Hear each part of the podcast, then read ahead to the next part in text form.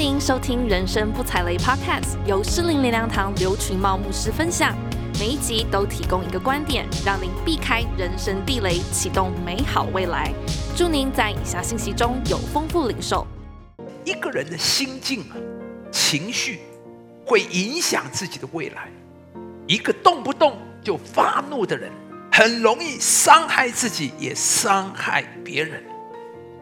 有些人呢，在遇到困难、挫折、挑战的时候，经常习惯性的忧伤、沮丧、退缩；而有些人则一不高兴就破口大骂，最后让自己陷入沮丧的里面。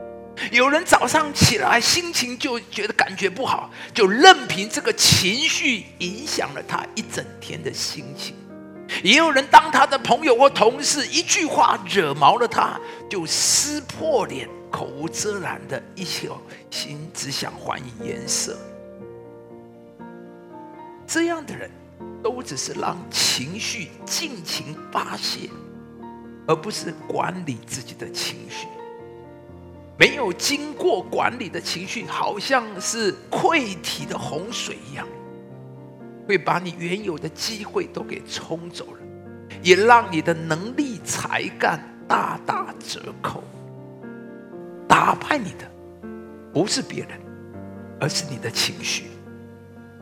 所以弟兄姊妹，不要让情绪使我们的生命出现破口。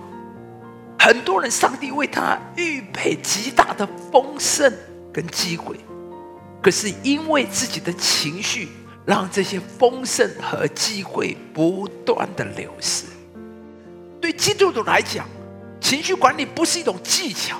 而是一种，更是一种生命态度，从里面出来的，那才会真正的管理好情绪。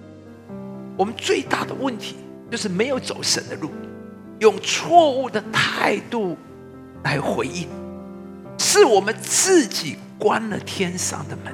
如果我们用正确的方法来回应，神在我们身上就有无限的可能。在神没有什么不能的，失去的上帝都能够恢复补还给我们。